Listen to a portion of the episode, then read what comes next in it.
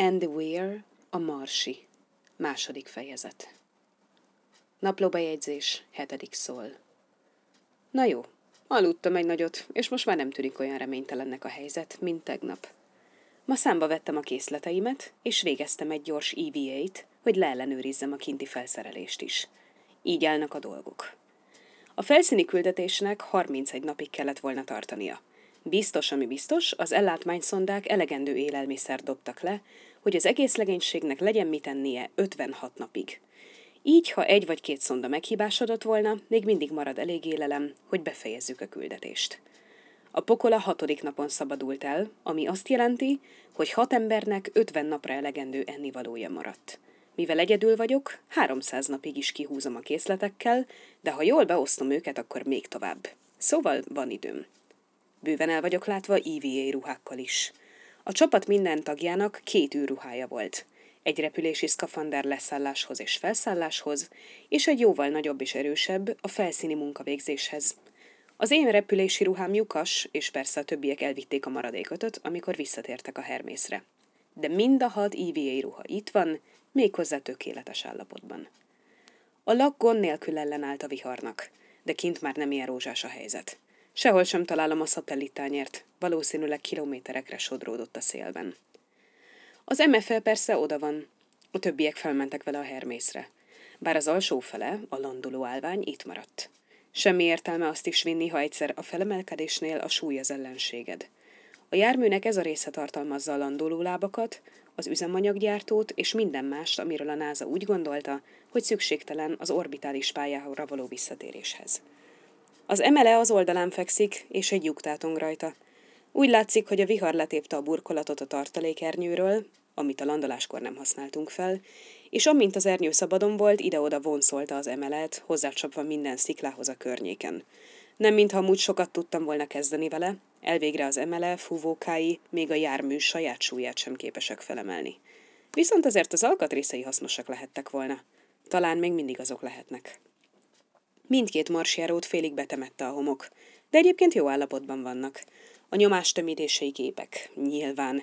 Vihar esetén az a normál eljárás, hogy beszüntetünk minden mozgást, és kivárjuk, amíg a vihar elvonul, szóval a marsjárókat úgy tervezték, hogy bírják a strapát. Nagyjából egy napi munkával ki tudom majd ásni őket. Megszakadt a kommunikáció a négy időjárási állomással, amelyek négy különböző irányban egy-egy kilométerre állnak a laktól. Könnyen lehet, hogy tökéletesen működnek, csak a lak kommunikációs berendezései most olyan gyengék, hogy még azt az egy kilométert sem tudják lefedni. A napelemeket belepte a homok, úgyhogy használhatatlanná váltak. Támpont a napelemeknek napfényre van szükségük, hogy elektromosságot termeljenek. De amint letisztítottam őket, újra teljes hatékonysággal működtek. Bármit is fogok csinálni, bőven lesz hozzá energiám. kétszáz négyzetméternyi napelem áll rendelkezésemre, bőséges készletek elraktározására alkalmas hidrogén üzemanyagcellákkal. Csak pár naponta le kell söprögetni őket. Bent a lak stabil kialakításának köszönhetően nagyszerűen állnak a dolgok. Lefuttattam egy teljes diagnosztikát az oxigénátoron is. Kétszer is. Tökéletesen működik, és ha bármi baj lenne vele, van egy rövid távú működésre tervezett tartalék. Azt viszont kizárólag vészhelyzet esetén használhatom, addig, amíg a fő oxigenátort megjavítom, ugyanis a tartalék valójában nem bontja le a széndioxidot, és nem vonja ki belőle az oxigént sem, hanem csak elszívja az előbbit, épp úgy, ahogy az űrruha is. Elvileg öt napig kell kitartania, mielőtt a szűrői telítődnek, ami az esetemben harminc napot jelent, mert nem hatan vagyunk, hanem csak én egyedül szívom a levegőt. Ez azért megnyugtató. A víz visszanyerő is jól működik, rossz hír viszont, hogy ebből csak ez az egy van. Ha elromlik, tartalékvizet kell innom, amíg össze nem tákolok egy primitív desztillátort, amivel pisát forralhatok. Ja, és a légzés miatt elveszítek napi fél liter vizet, amíg a lakpára tartalma el nem éri a maximumot, és mindenhová víz csapódik le. Akkor majd nyalogathatom a falakat. Hurrá! De a víz visszanyerő egyelőre problémák nélkül üzemel. Tehát... étel, víz, menedék. Minden rendben. Már is elkezdtem beosztani az élelmiszert. Az étkezési adagok eleve elég minimálisak, de azt hiszem minden gond nélkül le tudom csökkenteni azokat a háromnegyedükre. Ezzel a háromszáz napos készletem négyszáz napossá válik. Az orvosi részlegen keresgélve megtaláltam a fő vitaminos dobozt, amiben évekre elegendő multivitamin van, úgyhogy nem lesznek táplálkozási problémáim, Persze, ha az étel elfogy, attól még ugyanúgy éhen halok, akármennyi vitamint is szedek. Az orvosi részlegben van morfium, vészhelyzet esetére. Elég egy halálos dózishoz is. Nem fogok lassan éhen halni. Annyit mondhatok. Ha odáig jutok, a könnyebb utat választom majd. A küldetésben mindenkinek két szakterülete volt. Én botanikus és gépészmérnök vagyok, vagyis lényegében az expedíció szerelője, aki szabad idejében növényekkel játszadozik. A gépészmérnöki szaktudásom még életet menthet, ha valamilyen romlik. Gondolkodtam, hogy élhetném túl ezt az egészet, és nem teljesen reménytelen a dolog. Nagyjából négy év múlva lesznek emberek a Marson, amikor az Ares négy megérkezik, feltéve, hogy a halálom következtében nem törlik a programot. Az Ares négy a Skiaparelli kráterben fog landolni, ami nagyjából háromezer-kétszáz kilométerre van az én tartózkodási helyemtől, az Acidália planíciában. Semmiképpen nem jutok oda egyedül, de ha tudnék velük kommunikálni, akkor megmenthetnének. Nem tudom, mennyire lenne ez lehetséges a rendelkezésünkre álló erőforrásokkal, de a nászának sokan okos ember dolgozik. Szóval most ez a küldetésem. Megpróbálok kapcsolatot létesíteni a Földdel, és ha az nem sikerül, akkor a Hermésszel, amikor visszatér négy év múlva az Ares négy legénységével. Na persze arra nincs tervem, hogyan maradok életben négy évig egy évre elegendő élelemmel, de csak szép sorjában. Most az a lényeg, hogy jól el vagyok látva, és van egy célom. Megjavítani azt a rohadt rádiót.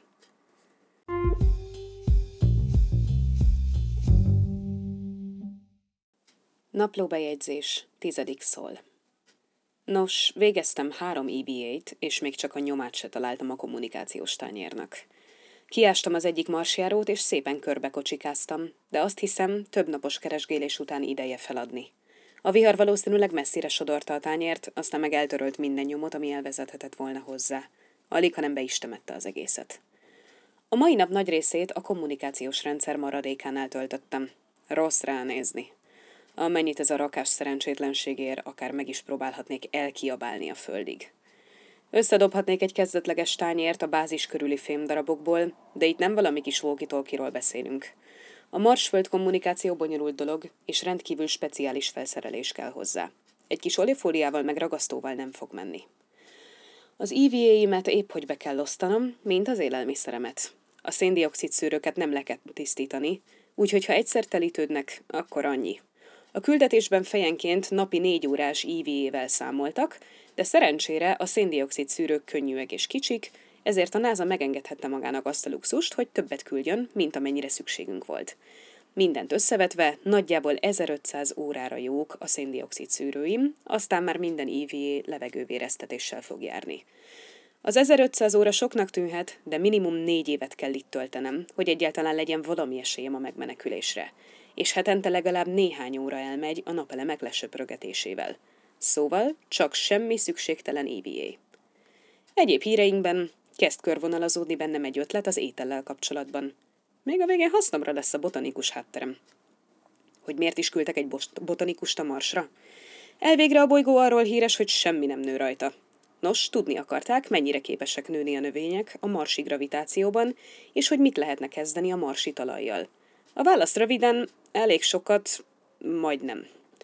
A marsi talajban megvan minden alapvető anyag, ami a növénytermesztéshez szükséges, de még így is sok minden történik a földiben, ami a marsiban még akkor sem, ha a földi atmoszférának tesszük ki és bőségesen öntözzük. Bakteriális tevékenység, az állatvilág által biztosított tápanyagok, stb. Ez mind hiányzik a Marson. Az én egyik feladatom a küldetés során az volt, hogy kiderítsem, milyen növényeket lehetne növeszteni a földi és a marsi talaj és az atmoszféra különböző kombinációival.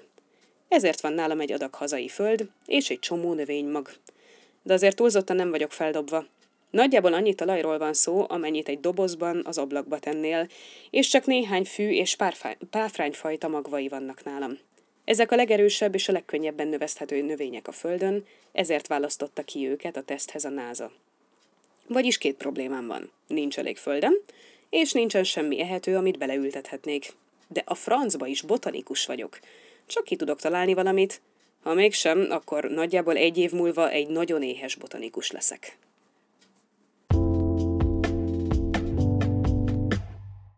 Naplóbejegyzés, tizenegyedik szól. Kíváncsi vagyok, hogy áll a Chicago Cubs.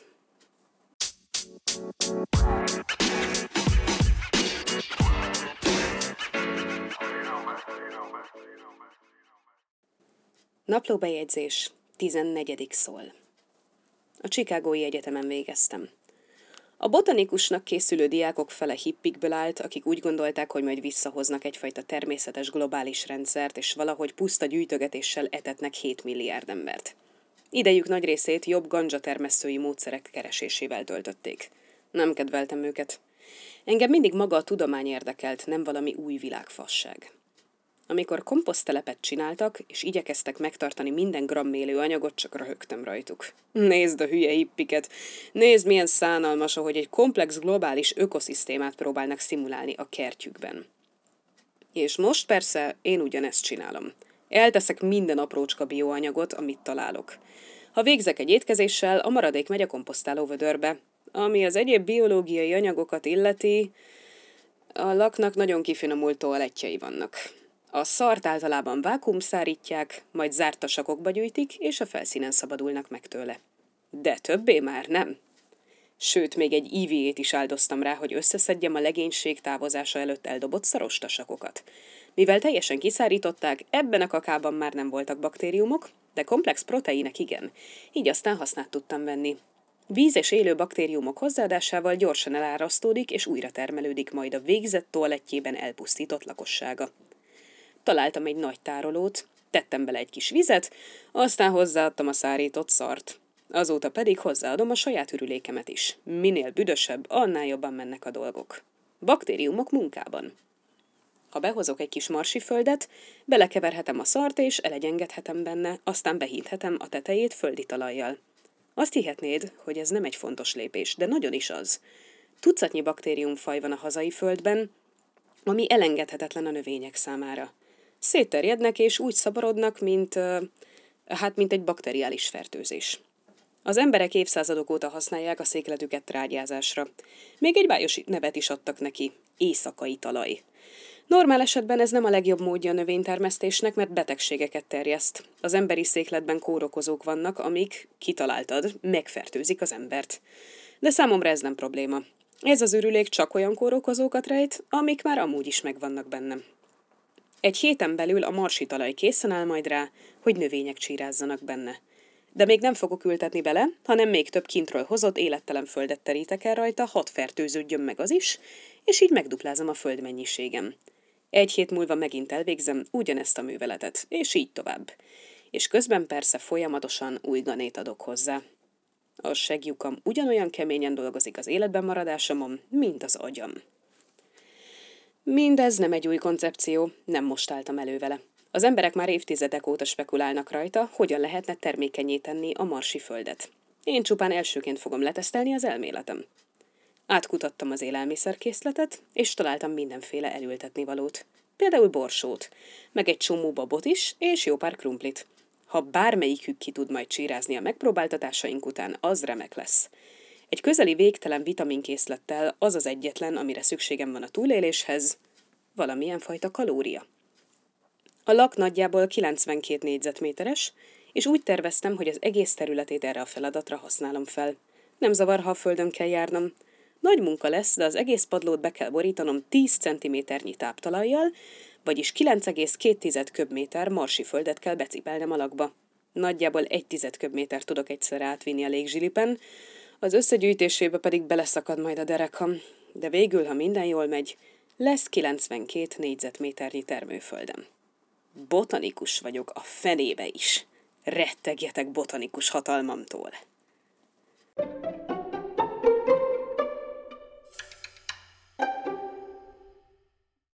Naplóbejegyzés tizenötödik szól. Áú, megszakad a derekam. Ma tizenkét órát töltöttem í vé ákkal, hogy földet hozzak be a lakba, és csak a bázis egy kis sarkát sikerült beterítenem, talán öt négyzetmétert. Ilyen tempóban hetekbe telik majd behordanom a szükséges mennyiséget. De annyi baj legyen, időm aztán van bőven. Az első néhány í vé ám nem volt valami hatékony. Kis tárolókat pakoltam tele, és átvittem azokat a légzsilipen. De aztán megvilágosodtam, betettem a légzsilipbe egy nagy tárolót, és azt töltöttem meg a kicsikkel. Ez alaposan felgyorsította a dolgot, ugyanis a légzsilipben tíz percbe telik átjutni. mindenem fáj. Az ásók, amelyekkel dolgozom, mintavételre valók, nem tényleges ásásra. A derekam ki akar nyírni. Átnéztem az orvosi készleteket, és találtam egy kis vikodint. Úgy tíz perccel ezelőtt vettem be, nem sokára hatnia kell. Azért jó látni, hogy haladok. Ideje munkára fogni a baktériumokat az ásványokon. De majd csak ebéd után. És ma nem lesz háromnegyed adagozás. Kiérdemeltem egy teljes étkezést.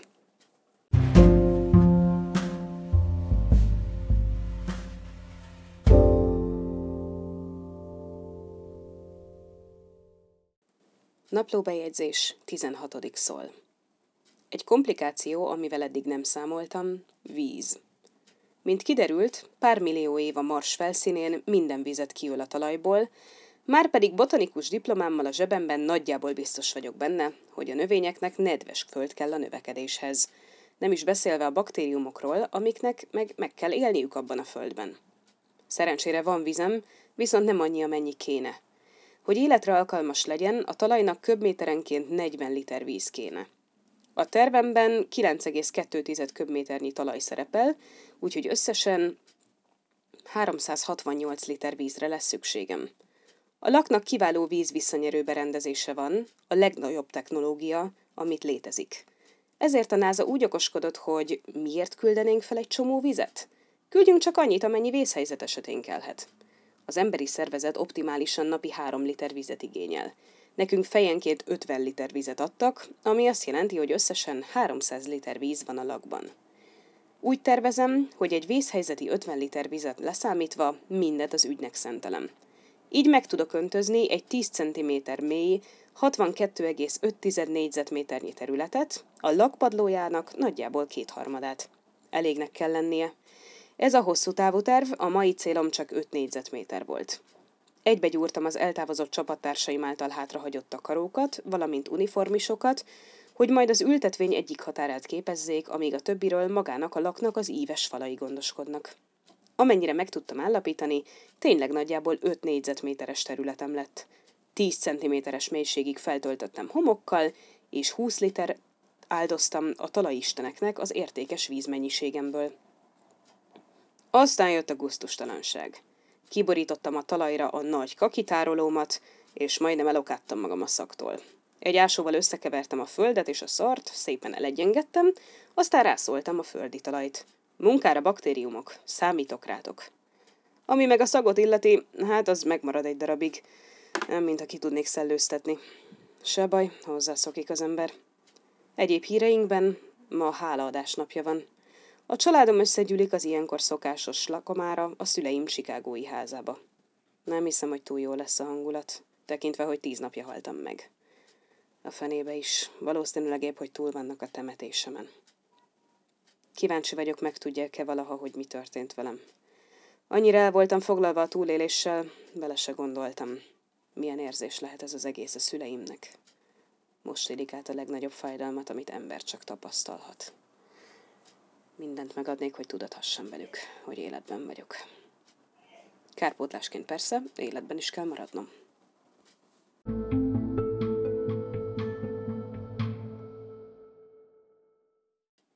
Naplóbejegyzés huszonkettedik szól. Nájha, szépen kialakultak a dolgok. Az összes föld bent van, felhasználásra készen. A bázis kétharmada bár be van terítve vele, és ma megcsináltam az első talajduplázást is. A korábbi marsi föld egy hét alatt gazdaggá és tetszetőssé vált. Még két ilyen duplázás, és az egész területet le tudom fedni.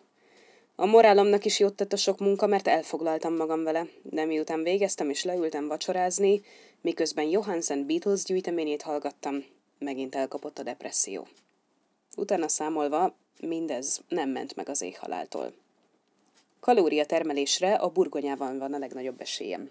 Gyorsan nő, tisztességes mennyiségű kalóriát tartalmaz, kilogrammonként hétszázhetvenet, és biztos vagyok benne, hogy amiket elültetek, kicsiráznak majd. Csak hogy nincs belőlük elég.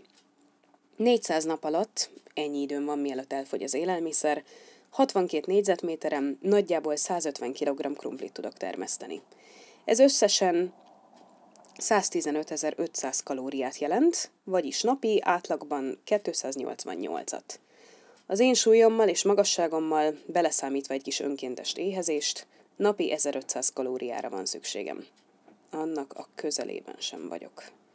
Vagyis nem tarthatom el magam örökké, bár valamennyire meghosszabbíthatom az életem. A krumpli hetvenhat napig tart majd ki. Mivel folyamatosan nő, abban a hetvenhat napban további huszonkétezer kalóriányi burgonyát termeszthetek, ami újabb tizenöt napot jelent. Aztán már nem lesz értelme folytatni. Összességében nagyjából kilencven napot nyerek. Úgyhogy most majd a négyszázkilencvenedik szolon kezdek el éhen halni, a négyszázadik helyett. Ez is valami, de a túlélésre akkor van esélyem, ha kihúzom az ezernégyszáztizenkettedik szolig, amikor az Ares négy megérkezik majd. Vagy ezer napi élelem hiányzik. És fogalmam sincs, hogyan tegyek rá szert. Picsába.